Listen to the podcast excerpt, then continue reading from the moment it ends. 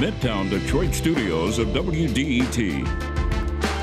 This is Detroit Today. Is it election season already? Today, we're going to hear from two hopefuls for Congress next year in what should be a really highly contested mid Michigan race to succeed Congresswoman Elissa Slotkin, who's decided to run for the Senate. We're going to hear from Republican Tom Barrett and Democrat Curtis Hertel. Then we'll talk about the fight that broke out at a GOP committee meeting over the weekend and what it says about the turmoil on that side of the aisle. That's all next on Detroit Today. But first, the news from NPR.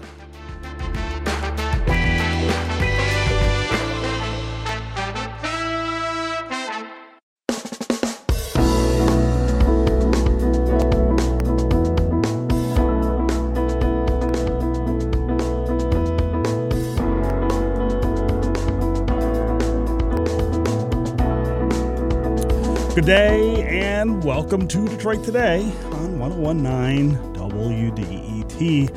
I'm your host, Stephen Henderson, and I'm really glad you've decided to join us today. Before we get started with the show talking about politics around the state, I need to take a moment to note a pretty profound loss on Detroit's political, spiritual, and cultural landscape. If you're a Detroiter, whether you knew jo- Reverend JoAnn Watson through her radio show, her time on city council, her work in the religious community, or her many fights for racial justice, you do know her because you've felt the effects of her work. That's how much impact she's had on this city and our people. Her life was not just dedicated to making life better for Detroiters in whatever capacity she was serving it was centered around the idea of lifting this community one person at a time or all at once to a more just, more beneficial place. One of my favorite things about JoAnn was her willingness to make us dream. It never seemed to matter much to her whether something she wanted to be true for Detroit was impractical, too expensive, or politically unachievable her eye was always focused on what was right, what we needed, what we deserved. She was great at making us feel equal in every context, even if, in reality, equality was still a distant goal. And everything else, all the practicality, all the things that stand in the way, she always figured, well, that's someone else's problem. I'm going to stick with what I know Detroiters need. You only need to witness the current effort in Detroit to actually document and assess the need for reparations for African Americans to see an example. Not too long ago, people were calling JoAnn crazy, extremist, eh, even out of touch for insisting that we needed to do this. But she never strayed. And she lived to see it happen. She lived to see other people coalesce around the vision that she had for justice in Detroit. We just don't have too many other folks like that in politics or activism at any level. And so we all should be thankful that we had JoAnn Watson fighting for what's right for as long as we did in this community. I will miss her personally, and this community is lesser for her not being with us. Okay, let's get started with the show. It is pretty early in the election season for next year, but already the 7th congressional district race is being called one of the most consequential in the 2024 election cycle. And that's for a couple reasons. Democrat Elissa Slotkin, who holds that seat now, has decided to run for Senate. So there's no incumbent in the seat. What's more, this district is really, really purple these days. And it's a little bit of a temperature check on how Democrats and Republicans might perform in competitive districts all around the country. This was one of the closest races in the last election in 2022 anywhere in the country. But even though there won't be an incumbent in the race, there are two familiar faces who've already raised their hand saying they're interested in representing the 7th District. Tom Barrett was a representative in the Michigan legislature from 2015 to 2022, and he has launched a bid for the 7th district seat.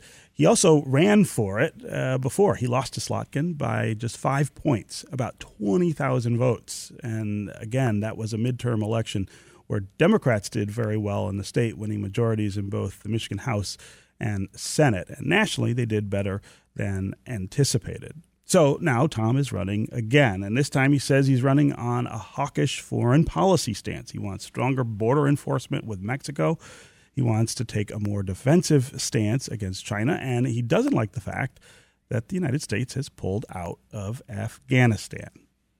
Now, a little later in the program, we're going to talk with another familiar face that has jumped into the race for the 7th Congressional District former state senator Curtis Hertel. He is a Democrat, and he says he wants to go to Washington to represent mid Michigan. We'll talk with Curtis a little later. We'll also talk with a reporter a little later about some of the chaos inside the state GOP and what we're to make of what's going on on that side of the aisle. But before we get to those things, we are really happy to be talking with Tom Barrett about why he's running again for Congress and what do he thinks are the biggest problems affecting those who live in and around the 7th District, which includes Lansing. Tom, welcome back to Detroit today. Thank you for having me. I really appreciate it, and it's uh, great to be with you in the studio. I think the last time we did this, it was over the phone. It was over the phone. It's a little more uh, enjoyable to be in studio. it's a little more intimate. It is, and I appreciate that. And I uh, I wanted to offer my condolences too on uh, Councilwoman Watson. I uh, didn't know her, you know, personally, but I did serve um, in the uh, state treasurer's office under Andy Dillon, who was the state treasurer at the time. Mm-hmm. At the mm-hmm. time, of course, with the you know proceedings in Detroit, the bankruptcy, and everything else. And I remember her as a very, very um, formidable advocate. Um, somebody, like you said, who you could tell was truly principled. Yeah. I'm sure uh, her and I would have had our political differences. I'm sure. Um, but you know, I have a real respect for people who are grounded in principle, even when I disagree with them, because that advocacy that they bring, you can tell it just comes natural from mm-hmm, them. Mm-hmm. And, and there, something. I think in politics today, there's always this veneer of of artificial, uh, you know, flavoring maybe, and uh, occasionally you come across people that really truly are passionate, and and and they don't, you know, they don't hold back, and I think we need a little bit more of that there's always that risk in politics that no one wants to really kind of show their hand. Sure. But uh, when you find people who are willing to be uh, far more um, forward with what they're thinking and doing, I, I, I just have a respect for that. Yeah. No, I think that's an important that's an important point that both on the right and the left, I think there's an attraction between people who really are about what they're about. Uh, yeah. Really are standing for something and not just there to to be there or or to, to, to be in office, but really there for uh, yeah. a, a, cause. I um I served with uh, um, a few members in the legislature who were on very different ends of the spectrum, maybe from where I was, but um, you know you could tell they they spoke with passion, and that was always something that I found to be impressive. And if if I could, I wanted to just correct slightly something you mentioned in in the intro, oh, if that's okay. Um, so I, I I know you mentioned you know some of the hawkish nature of things and the withdrawal from Afghanistan. I truly supported the withdrawal from Afghanistan. Okay, uh, I spent decades in the army. Yes, and as to say, you served. So and and I, I really I wasn't deployed to Afghanistan. I, I spent a day there on a uh, on a on a separate deployment that we went to Afghanistan briefly. So I, I wouldn't you know categorize myself as a Afghan war veteran. Mm-hmm. Definitely served in the Iraq War um, and in other deployments as well. But I felt strongly that we needed to end our engagement in Afghanistan. The way in which it was done and the disastrous, haphazard nature of it all is what really to me was was something that was problematic. Oh, it was yeah. devastating. We had loss of life, civilian and military. Uh, we could see this happening in slow motion, and it was something that we all knew was bound to happen, and then it did. And I think maybe uh, beyond the loss of life, perhaps the most insulting thing about it was when the Biden administration and its top military aides tried to tell us that this was an overwhelming success. and I just couldn't accept that that was the case. I mean, it, it really wasn't. Yeah, so so I do want to get to that, and I want to get Sure. to lots of other things that that that you want to talk about in the run, the current run for for Congress. But I want to start in a, a little more of a basic place. Just tell me uh, why you're running again for this Sure. seat, and what you think is different this time than last time. As I said, this was a really close race uh, the last time around. Uh, if if not for the Democratic wave, this maybe would have gone Republican. This seat, this new seat that uh, we got out of out of the redistricting effort uh, in 2020. Uh, but but what do you imagine is going to be uh, different this time uh, as, as you're a candidate again for the same spot? hmm Thank you. Yeah, and, and um, you know, it is that I'm running again, and of course, the natural first question is why run again. And I told somebody uh, yesterday that you know I think running for Congress might be a diagnosable mental illness, but I'm doing it anyway.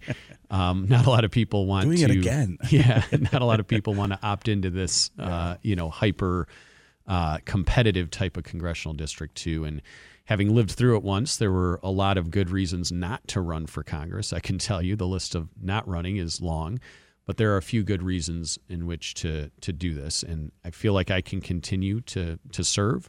Uh, of course, I have a record of service in the military, and I'm not done wanting to do that and wanting to continue that service. And I think I have more to offer. And honestly, since the last election, I've had some time to reflect on that, and things haven't gotten better for Americans since then. A lot of the problems we were facing then are still problems that we're facing today, and I think many of them have actually gotten worse. We've seen, I think, a growing and emerging threat from China and other foreign adversaries, but particularly from China that is becoming more aggressive. The you know launch of that spy balloon that traversed our country un you know undeterred for like a week or more at a time. Uh, the growing influence they have on social media that's creeping into more and more of our livelihoods. And maybe most frustrating of all is the decision here in Michigan to recruit and bring that Chinese based corporation into Big Rapids, right here in our backyard, the Gotion battery plant that is going to use tax dollars from the state of Michigan to support a Chinese backed corporation that has direct ties to the Chinese government anything that the Chinese government would be doing in our country is not going to be in the best interest of Americans. And we need to be very, very careful about how we go about that. In addition, we're seeing, as you alluded to in your introduction, an increased problem at our southern border. I just toured and came back from the southern border recently, and we saw just the devastating effects of that. I talked to a uh, a man who runs a, a water pumping station on the Rio Grande River to supply water to the community nearby.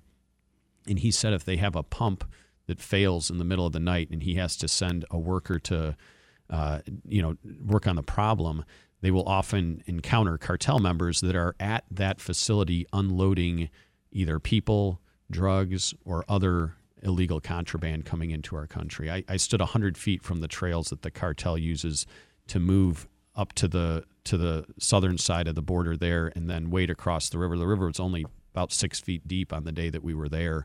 There was a discarded raft in the water. Um, we've now reached the point where the cartels have smuggled in more fentanyl than it would take to kill every single American. So we have a growing and growing problem there. It represents the leading cause of death of Americans my age, age 18 to 45 in America, and the problem's only getting worse. Uh, we also have still stubbornly high cost of living, and families are struggling more and more and more. We have an economy that seems very fragile. We've had bank failures. Uh, interest rates have gone up. Housing has become less affordable. So we're still seeing problems that persist.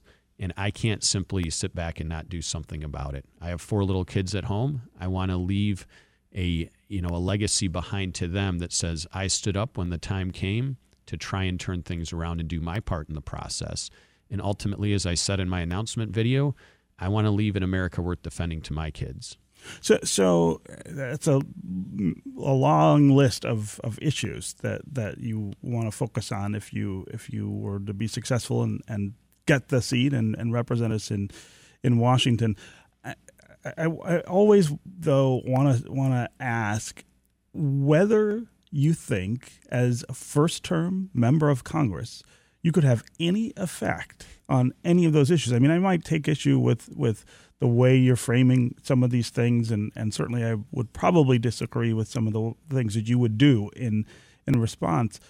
But but my question for folks who are running for Congress is always, what would you do? Uh, yeah. Uh, you know, if you got elected, the expectations of your party, if you were to get elected, for instance, uh, the, the the restraints that are placed on people who are new in in Washington what opportunity would there even be for these things? Yeah, and you know, I guess I would turn that framing on its head and say, well, does that mean we do nothing? Does that mean we don't step up and run? Whomever is elected in this district will be a new member of Congress. Mm-hmm. And it's that old adage how do you eat an elephant? One bite at a time. you got to take that first step. And to me, I'm not under any wild illusion that I'm going to come into to Congress and you know become Speaker of the House the next day or something like that. Um, my goal is to go to Congress and represent the district that elected me to serve as their advocate. And to the absolute extent that I'm able, that is going to be the the job that I sign up to do every single day. And I've got a little bit of experience in this, having served in the state legislature. I mean, I had never been elected to anything before I got elected to the state House of Representatives. Uh, I had to learn quickly how to navigate those issues, work within a caucus and work within a legislative chamber as well as in you know the, you have opposite chambers that often have divergent views and priorities you have a governor or you know in the national level certainly the president that has different priorities as well and you have to find a way to work through those um, you know nothing's perfect no form of government will be truly perfect and nobody gets everything that they want but i think we have to have people that go to washington with the right intentions with a willingness to work hard and a willingness to work toward the objectives that they have. And that's really what I'm seeking to do. I'm not giving any false expectations of people that I have a, a, magic wand to fix every problem. I'm saying, look, I'm going, they're committed to work on the issues that I think are important, and I think they're important to other people in this district as well. Yeah. So let's talk about the district itself. It's a place you know quite well, uh, having represented it in the state legislature and, and run for this seat before. What, in your mind, are the most important issues to people living in that district right now, and what, as a member of Congress, could you do to address those things? Yeah, certainly. I think um, there there are four what I consider to be top issues, or four strands of issues that are most important. You know, cost of living continues to be a challenge that people are facing, and that has a lot of certainly subcategories below it. Whether that's housing costs, whether it's the the increasingly fragile cracks in the economy, whether it's inflation, uh, fuel costs, energy costs, and other things that people need to go about their daily lives. That is a issue that people you know are focused on as well. I think that's one that kind of confronts you and grinds away day to day. Beyond that, we see certainly issues of national security, which I pointed out the growing threats that we're seeing abroad. Um, you know, the Chinese influence geopolitically abroad, certainly Russia's invasion of Ukraine, and other, you know, we have Iran potentially having a nuclear weapon. All of these very high, highly destabilizing effects going on internationally that are a threat to our American way of life and our American influence abroad as well. That we cannot just whistle past the graveyard on and think isn't going to be a problem and a, threat that we're facing. We also have uh, high crime rates. Lansing now and has been for the last few years ranks among the most violent cities in America. So we have high crime and people's neighborhood security really being threatened uh, and then, of course, I, I, touched on the border too, where we have border security problems. We have, um, you know, more people on the terror watch list that have been apprehended at our border than any time in history, and we have drugs and fentanyl coming in across the border, and you know, killing more Americans every single day. So those, I think, are the four are the foremost, uh, you know, concerns that I see. Mm-hmm. You know, that are issues that Congress has a role in tackling. Certainly, you know, roads and infrastructure are important. That's you know tends to be more of a state issue. Local schools are a state and local issue predominantly. Um, but on the on the national level of how we address these things, you know, certainly securing our border, having our national security under control, um, our cost of living challenges, and then how we influence what happens with crime in our in our communities are important. important Let, us talk about two of those issues that I think of as more local and and I guess kitchen table issues as as than the others. Cost of living Mm-hmm. and, and crime, Uh, cost of living, uh, no question. We've been going through a rough a rough patch in the economy.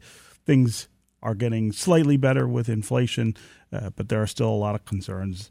Uh, instability in, in some sectors. Tell me what you would prescribe for those problems. Yeah, well, I think it starts with mitigating some of the printing and spending of money that has come out of Washington on a very aggressive path. So you can't, you know, every time we print new money, it dilutes the money that is in circulation already. So then everything becomes more expensive. Uh, they dump money into the into the supply, uh, you know, and, and, and that works its way through the economy. Of course, the the entities, the banks, and others that get the first crack at that money, it's worth the most at that point. And then by the time it gets to you and I, and we go to you know buy a loaf of bread at the grocery store, a dozen eggs, God forbid, with how expensive those got, um, you know, our money is worth far less. And we've seen supply chain challenges that have also brought about inefficiencies that have gone up the cost of living as well. You know, we can't just continue to expect that we're going to spend our way in the federal government out of an inflationary crisis. And you've seen the Federal Reserve increasing interest rates to try and get ahead of the inflationary uh, uh, cost curve that we're seeing.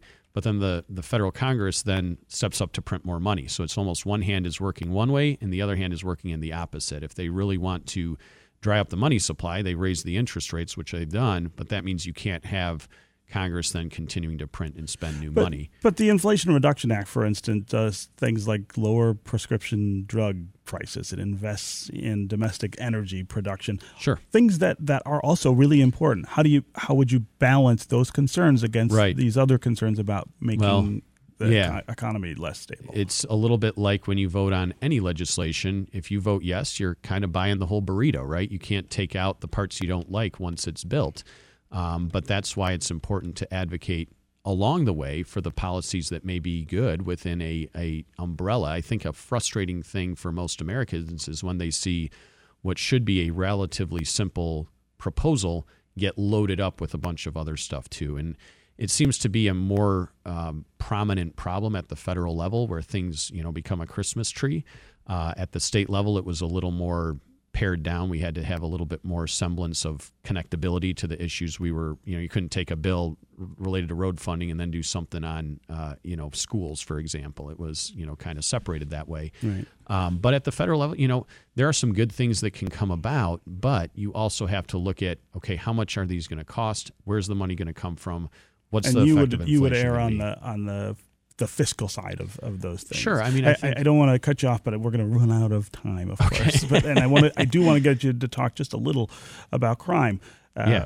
Gun control. Uh, we've seen some measures in Lansing for the first time in a really long time. Congress is thinking about tighter controls on the, the flow of weapons. You talk about the flow of fentanyl across the border. The flow of weapons inside the country probably dwarfs that.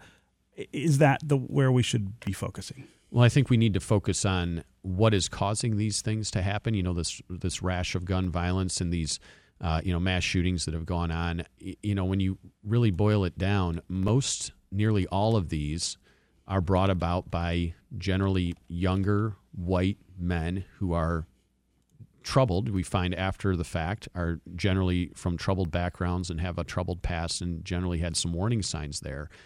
Why is that? Why is that demographically the same for virtually all of these incidents? Mm-hmm. I think there's something there that we have to discover and we have to see. I don't think it means we take away people's right to self-defense. That's something that you know I feel strongly we that every American has that right to a God-given right to inherently have their right to self-defense.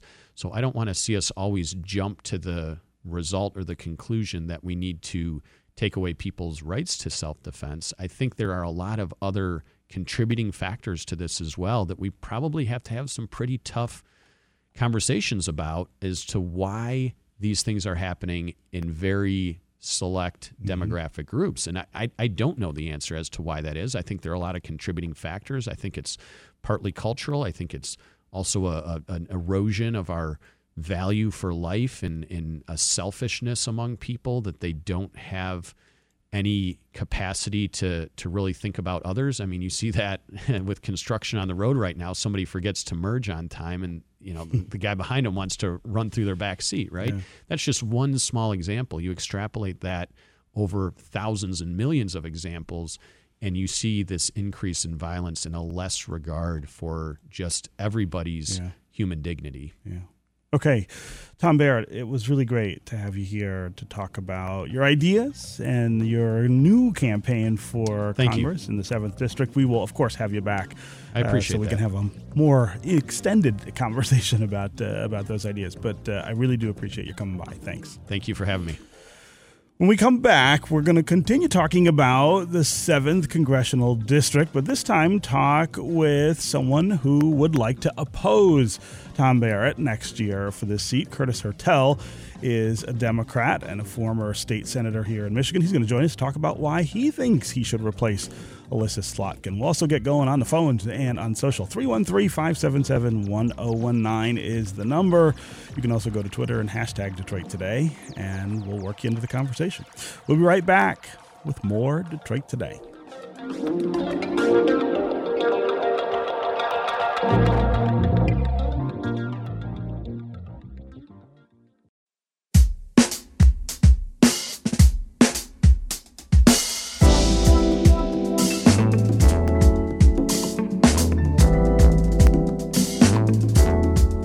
This is Detroit Today on 1019 WDET. I'm Stephen Henderson, and thanks for tuning in. We've been talking about a potentially contentious congressional race in Michigan next year. Uh, we're talking about the 7th Congressional District, which is represented right now by Congresswoman Elissa Slotkin, who has decided to run for Senate. The last time she faced off with Tom Barrett, who was our guest in the first part of the show, there was a lot of money spent in this race, and a staggering amount of money, at least $27 million, an unimaginable amount uh, for uh, one congressional seat. And it's hard to know if that much money uh, will be spent in this race. In other words, was this a precedent? Was this just a turning point where we're just going to see a lot more expensive kinds of campaigns unfold in this really competitive part of the district? Uh, one reason that people believe this race will will un, almost certainly be very competitive next year and maybe attract that kind of money is because Tom Barrett is running again on the Republican side, and Curtis Hertel has decided to throw his hat in on the Democratic side. And he's another person with a lot of political recognition here in the state of Michigan. In 2001, he was elected Ingham County Commissioner, and then he was elected to the Ingham County Register of Deeds for six years. He worked for the Department of Community Health and served as the department's legislative liaison. And from 2015 to 2022, he was a state senator. And then he worked for the Whitmer administration in Lansing as a legislative director. Uh, but it's not just Curtis Hertel Jr. himself that has political experience. A lot of his family is soaked in this world as well. Hertel's father, of course, served in the Michigan State House and was the House Speaker. His uncle John was also in the state Senate, and his brother is now a state senator. So, what would happen if Curtis Hertel Jr. was elected to represent the 7th Congressional District here in Michigan. What does he think are the biggest challenges facing residents living in and around Lansing? To talk more about this, we've got Curtis Hertel Jr. with us. Curtis, welcome back to Detroit Today. Thank you. So happy to be here. Yeah. So, as I said in the intro here, politics is really in your blood. In your blood, your brother's a state senator. Your uncle was a representative and House Speaker. Uh, why did you decide to get into politics in the first place? Well, I believe that public service is a noble calling. Um, I, I think the politics is uh, certainly interesting for people, but really what's most important is how we serve them. Uh, I think that if you look at my record, uh, it's been about working with anyone to make uh, people's lives better. Uh, I served in the minority for eight years in the Michigan legislature, and we never used that as an excuse to not get things done. We made relationships. We worked across the aisle. We found points of agreement, and that to me uh, is what Washington D.C. needs. Uh, there's there's too much. You know, people don't care whether Republicans or Democrats are winning in Washington. Uh, what they care about is their family, their family struggles. uh, the road they have to drive to work and whether it's fixed, their kid's school, whether their kid can find a job when, once they're done with it. Uh, that's what they're sitting at their table worrying about. And if we spend a little more time worrying about their kitchen table instead of what's happening uh, in the day-to-day politics of the world, I think we would be in much better shape and much better servants to the people. So, uh, as I said, this was a really competitive district last time, narrowly decided, a lot of money spent on both sides on behalf of the candidates. Uh, tell me what it is that you think are the most important priorities uh, if you were to be elected to represent this uh, this this district, and uh, tell me about policy solutions. That's always my big question. Uh, you know, I, I'm I'm I guess a little cynical about uh, people who want to run for Congress, but have a long list of ideas about how things could change. Because if you know anything about Washington, and I'm sure you do, uh, it takes a long time to get to a position where you can really deliver for the people on big issues. So in some ways, it is it becomes about what you can deliver on maybe smaller issues in the district. I'd, I'd love to hear your take on how you would represent the folks in the seventh district and and what you feel like you could have an effect on from a policy standpoint. Yeah, I, I think that the most important thing that anyone who serves in public service, uh, the best skills they should have is to listen. Uh, I think too often politicians do a lot of talking, uh, but they don't do a whole lot of listening. And uh, as someone who has served in the past, I think our record is to go out, talk to people, knock on doors, have those relationships, uh, and really serve people in a way. Um, but doesn't mean we do everything people want, because in all honesty, most people would disagree with what they want. But it means that we are actually having those conversations and taking their input. It's also really important that you serve uh, your constituents well when it comes to the, the day-to-day parts of their interaction with government. I always tell my staff that when people were calling with a problem, uh, it wasn't their best day. They were rarely calling the legislature uh, as their first tool. They had tried everything else. Government can be hard and unwieldy to actually get help. And so I think that's an important aspect of being a congressman as well, is actually uh, doing that constituent work, helping people and finding the ways to do that. Beyond that, we, we face enormous challenges in the country uh, the high cost of raising a family, the high cost of prescription drugs, uh, constitutional rights that are being taken away. But what I see in Washington, D.C. is too often two sides talking past each other. Uh, a lot of it's uh, just uh, statements to try to get Facebook and Twitter posts and those kinds of things, mm-hmm. and not the actual work to get things done for people. You know, when I was in the state legislature, we were at a budget crisis at one point. Um, the Republicans had passed a non-negotiated budget. The governor had used uh, her tools to actually uh, change a lot of that budget back and forth, and we couldn't come to an agreement. And I was brought in by the majority leader, who was a Republican, the speaker that was a Republican, and the governor to negotiate and get us there. When we sat down at that table the first time, we actually sat down at a small bar uh, on the uh, in Lansing. I think that a lot of great great negotiations can be made in places like that. Uh, we all sat down, and the first thing I said is, let's not talk about politics. Let's talk about our families. Let's talk about our goals. Let's talk about what we want, what we actually want to see get done for people, and that can lead us into a place where we can find agreement. And so, uh, you know, I I respect what you're saying, but at the end of the day, uh, it's difficult for a freshman member of Congress to get anything done. Frankly, it's difficult for Congress to get anything done these days. Mm-hmm. But I do think we need to send a little bit of Michigan common sense to Washington to have those conversations. Uh, and, and, so that that's what I'm focused on. Yeah.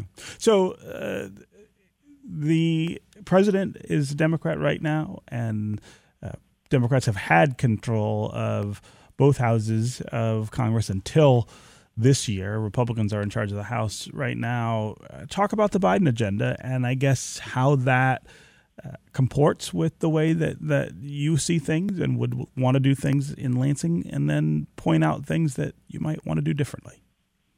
Yeah, I, I think the the, uh, the biggest thing that I would say um, is the investment in people. You know, the, the president took over in an incredibly tough time in America. Uh, we were still in the middle of a pandemic, and we have uh, got ourselves out of that.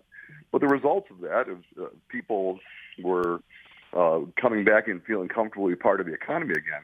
Uh, has done amazing things in creating jobs, but has also, uh, and, and our jobless rates are at some of the lowest levels uh, in history.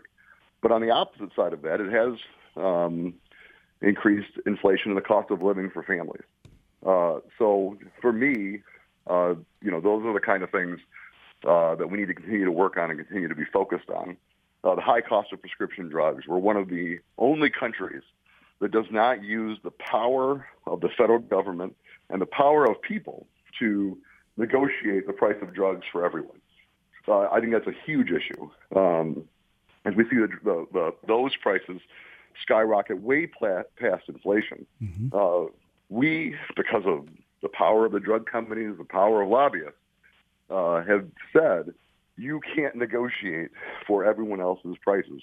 We're the we're the only country in the world that does this.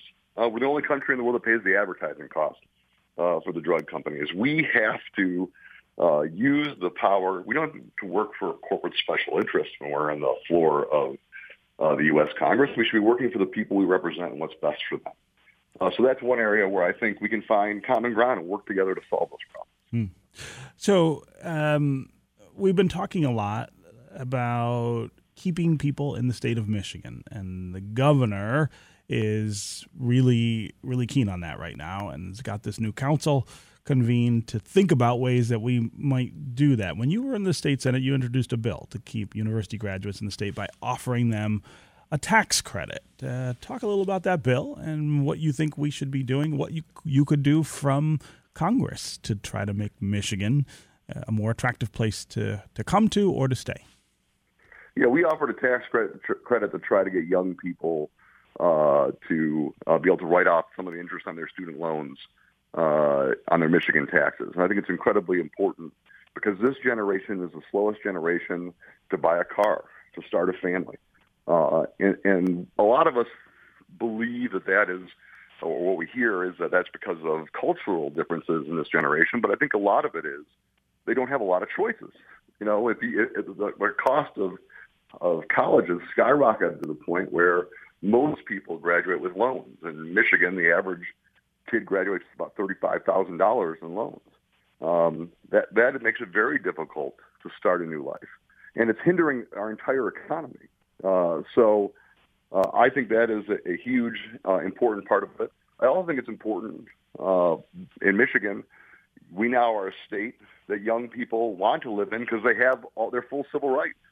You know, for a long time under Republican rule, uh, you could be fired uh, uh, because of who you are or who you loved.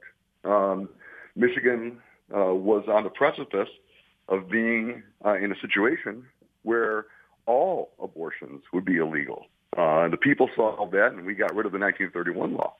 But people don't want to live in a state where their civil rights are being taken away where they're not going to be respected for who they are, where they have the government involved in their private medical decisions. That that is not a state that people want to live in, and so I, I think that some of the changes we've made already will help bring young people back to the state.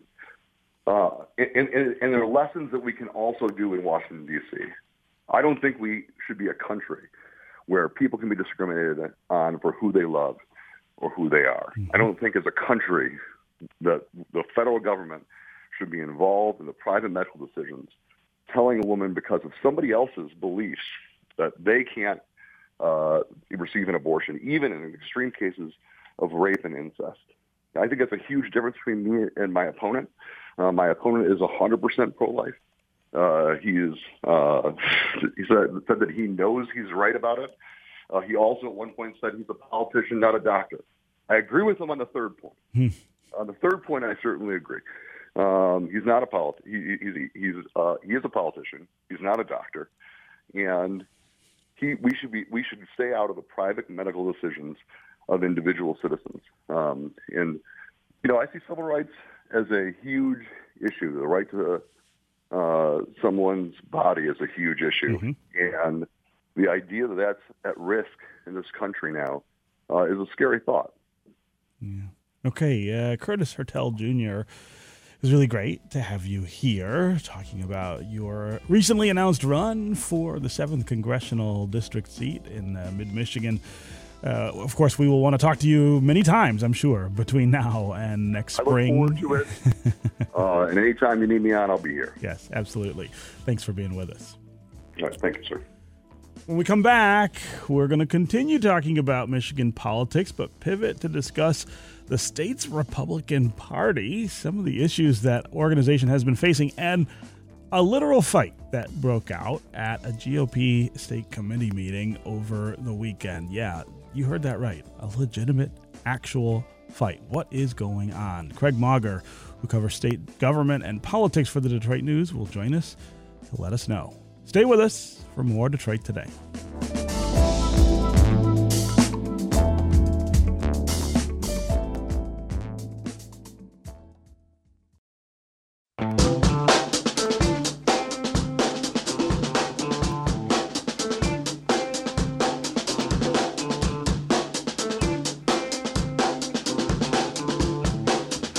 This is Detroit Today on 1019 WDET. I'm oh Stephen Henderson, and thanks for joining. We've been talking about the 7th congressional district race in Michigan because it's expected to be pretty heated next year. But speaking of heated politics, there is something really heated that seems to be going on in the state's Republican Party. Last Saturday, a physical altercation at a GOP state committee meeting drew police officers. The scuff up didn't seem to be too big of a deal, but the context here really matters. State GOP chair Kristina Karamo is not very popular right now, and her party is struggling to, to raise money and just to manage things. To talk about what happened on Saturday and the broader challenges facing the Michigan Republican Party, we've got Craig Mauger here with us. He covers state government and politics for the Detroit News and recently wrote a piece about the scuffle that broke out at this Michigan GOP committee meeting. Craig, welcome back to Detroit Today. Hey, thank you so much for having me. So tell me about this meeting in Clare. What was the meeting about and why did a fight erupt? so many reasons. how do you explain what is unexplainable sometimes? But uh, the Michigan Republican Party is in a major state of turmoil and has been for some time now. Kristina Karamo, an outsider, uh, someone who doesn't have a ton of political experience, was elected chairwoman of the party in February. She was promising sweeping change to how this party operates. After the first few months of her tenure as chair, a lot of Republicans within the party are not happy with the way she's doing business, mainly because she's not providing them information about the way she's doing business. She has not given them detailed information about how much money she's raised, how she plans to get rid of hundreds of thousands of dollars in debt the party has, or what she's doing with the money that she has raised. Amid this frustration, there's been some turnover among key staff positions. And eventually, on Saturday, she scheduled a special meeting, meeting to try to get to the bottom of everything, to try to resolve everything, to try to tell people what's happening. And that's when the fight occurred. And the it's unusual, of course, to see physical altercation in yes. a political context. Tell us what actually happened here, and I guess how big a deal the physical altercation actually was. Yeah, so there's a man from Wayne County named James Chapman who who is a pretty um, out there activist. He's very outspoken. You can Google him and find lots of information about his background. But he drove from Wayne County to Clare. He's a Republican delegate, and he had the expectation that he was going to be in the room for the state committee meeting. The way Kristina Karamo has been running these state committee meetings is she only lets members of the state committee and other high-ranking party officials into the meeting. James Chapman was frustrated that he was not allowed into this meeting. Eventually, as the meeting was unfolding inside this conference room, he started jiggling the doorknob to one of the doors to the meeting room. Was, I'm told it was a side door, so it was kind of odd that this doorknob was jiggling. Mark DeYoung, who is the Clare County Republican Party chairman, noticed the door jiggling really aggressively, and he thought, oh, a worker at the hotel. This is the hotel in Clare where this was taking place. He thought a worker was trying to get into the room. He begins to walk over to the door. He noticed someone make a profane gesture through a window in the door. And he's like, that's odd. Why would an employee of this ho- hotel make that gesture toward me through this window? So he goes over there, opens the door, and Mark DeYoung says when he opens the door, he was immediately kicked in a very sensitive private area of his body by Chapman. And that led to a physical fight bet- between Chapman and DeYoung. As for how serious the fight was, Mark DeYoung ended up going to the emergency room. He told me on Saturday he had a broken rib. Hmm. A lot of people were there. He didn't tell me this specifically, but other people said he told them that he broke his dentures while the fight was occurring. So it was oh a pretty serious fight. Yeah, yeah.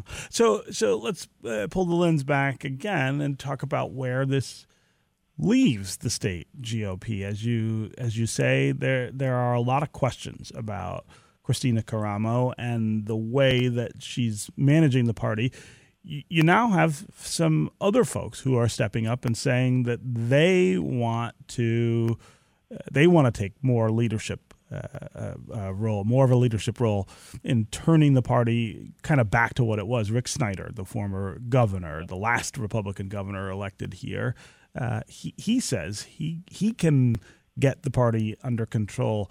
Uh, what what is the prospect for this continuing to be really ugly? And I guess what is the chance that Republicans get their act together and and get back to some I guess some normalcy where where they could raise money and maybe compete a little better in in statewide elections. Yeah, I mean, it, it kind of depends on which Republicans you're talking about. I mean, everything in 2024 for Michigan Republicans is going to focus on the state house. They have to flip two seats to take back control of the state house mm-hmm. and break into this unified power that the Democrats have right now. Rick Snyder and other business people are trying to find ways around the state party to help the House Republicans win back control. You know, that's their attack. We're not going to work through the state party. We're going to work through raising this money, getting it directly into these state house races, getting this done. The state party, though, is still a major force in politics, and it's hard to work around it. The party is stuck right now. Uh, the party infrastructure is incredibly stuck because there is a wide number of delegates and party insiders who want to get rid of Kristina Karamo, who've lost faith in Kristina Karamo, but there's not enough of them to remove her from the position. Right. So how do you resolve this? It's it's a bad bad situation for them. So if the money issue that they supposedly have. And, and again, nobody quite knows what the money issue is because Kristina Karamo has not been terribly forthcoming uh, about what what's going on with finances. But but project into next year, if if the party is in financial trouble, what does that mean for houses uh, raises in the state house? What does that mean for some of these congressional races? that are are, are shaping up, uh, it, it, seems like it, it would really threaten Republican hopes yeah. for the things that they want next year. Yeah, I'd say two things on that. One, it's going to be a massive distraction for them. I mean, these people like Tom Barrett, who you were just talking about his race on your show, Tom Barrett does not want the political spotlight of Michigan being on physical fights between Michigan Republicans as he tries to flip a seat where there's lots of swing voters. I mean, this will be a distraction up and down the ballot. You can already see Democrats are making lots of hay of what happened over the weekend, and they will continue to do that. It's going to be a distraction. Number two, usually the Republican Party is the organizing uh, mechanism for all the Republican candidates and causes. Mm-hmm. When you take the party out of this, it's not just so easy to say, well, Rick Snyder is going to step into this and fix it because he's not relevant with a lot of today's Republicans. The Republican Party is a way to bridge the gap between Donald Trump and those old school Republicans that have long been, you know, powerful in Michigan. You take the party infrastructure out of that, and it's pretty difficult to move forward. Just look at what happened in 2022 you had the DeVos family saying we're going to figure out all these ways to operate around the Michigan Republican Party. Mm-hmm. It didn't work out very well for them. Okay, uh, Craig Mauger, uh, uh, reporter who covers state government and politics for the Detroit News. It's always really great to have you here uh, with us. Uh, I, am gonna. We've got about a minute left, but I, I want to get you to prognosticate just a little about what's likely to happen. Does this get worse? Do we do we see more just literal breaking down of of the process here, or does this get sorted out before next year? I think I think the answer to both those questions is yes. It's going to get worse because I think some people are turning on Kristina, who had been sympathetic to her even before. They're not happy with with what even happened on Saturday. But ultimately, I think the party, to some degree, will come together by next November because nothing unites people of one party than the idea of taking on the other party. Yeah. So I think yes and yes. All right. That's a great that's a great answer, Craig. Thanks so much for joining us. Thank you. All right, that's going to do it for us today. Come back tomorrow when we're going to talk about how to make government work in a digital age, why people often don't like working in government, and how to make those jobs maybe a little more attractive. Detroit Today is produced by Sam Corey and Nick Austin. Our technical director and engineer is Matthew Trevethan, and our student producer is Mira Kumar. Detroit Today's music is created by Sam Beaubien and Will Sessions. This is 1019 WDETFM, Detroit's NPR station, your connection to news, music, and conversation. We'll talk again tomorrow.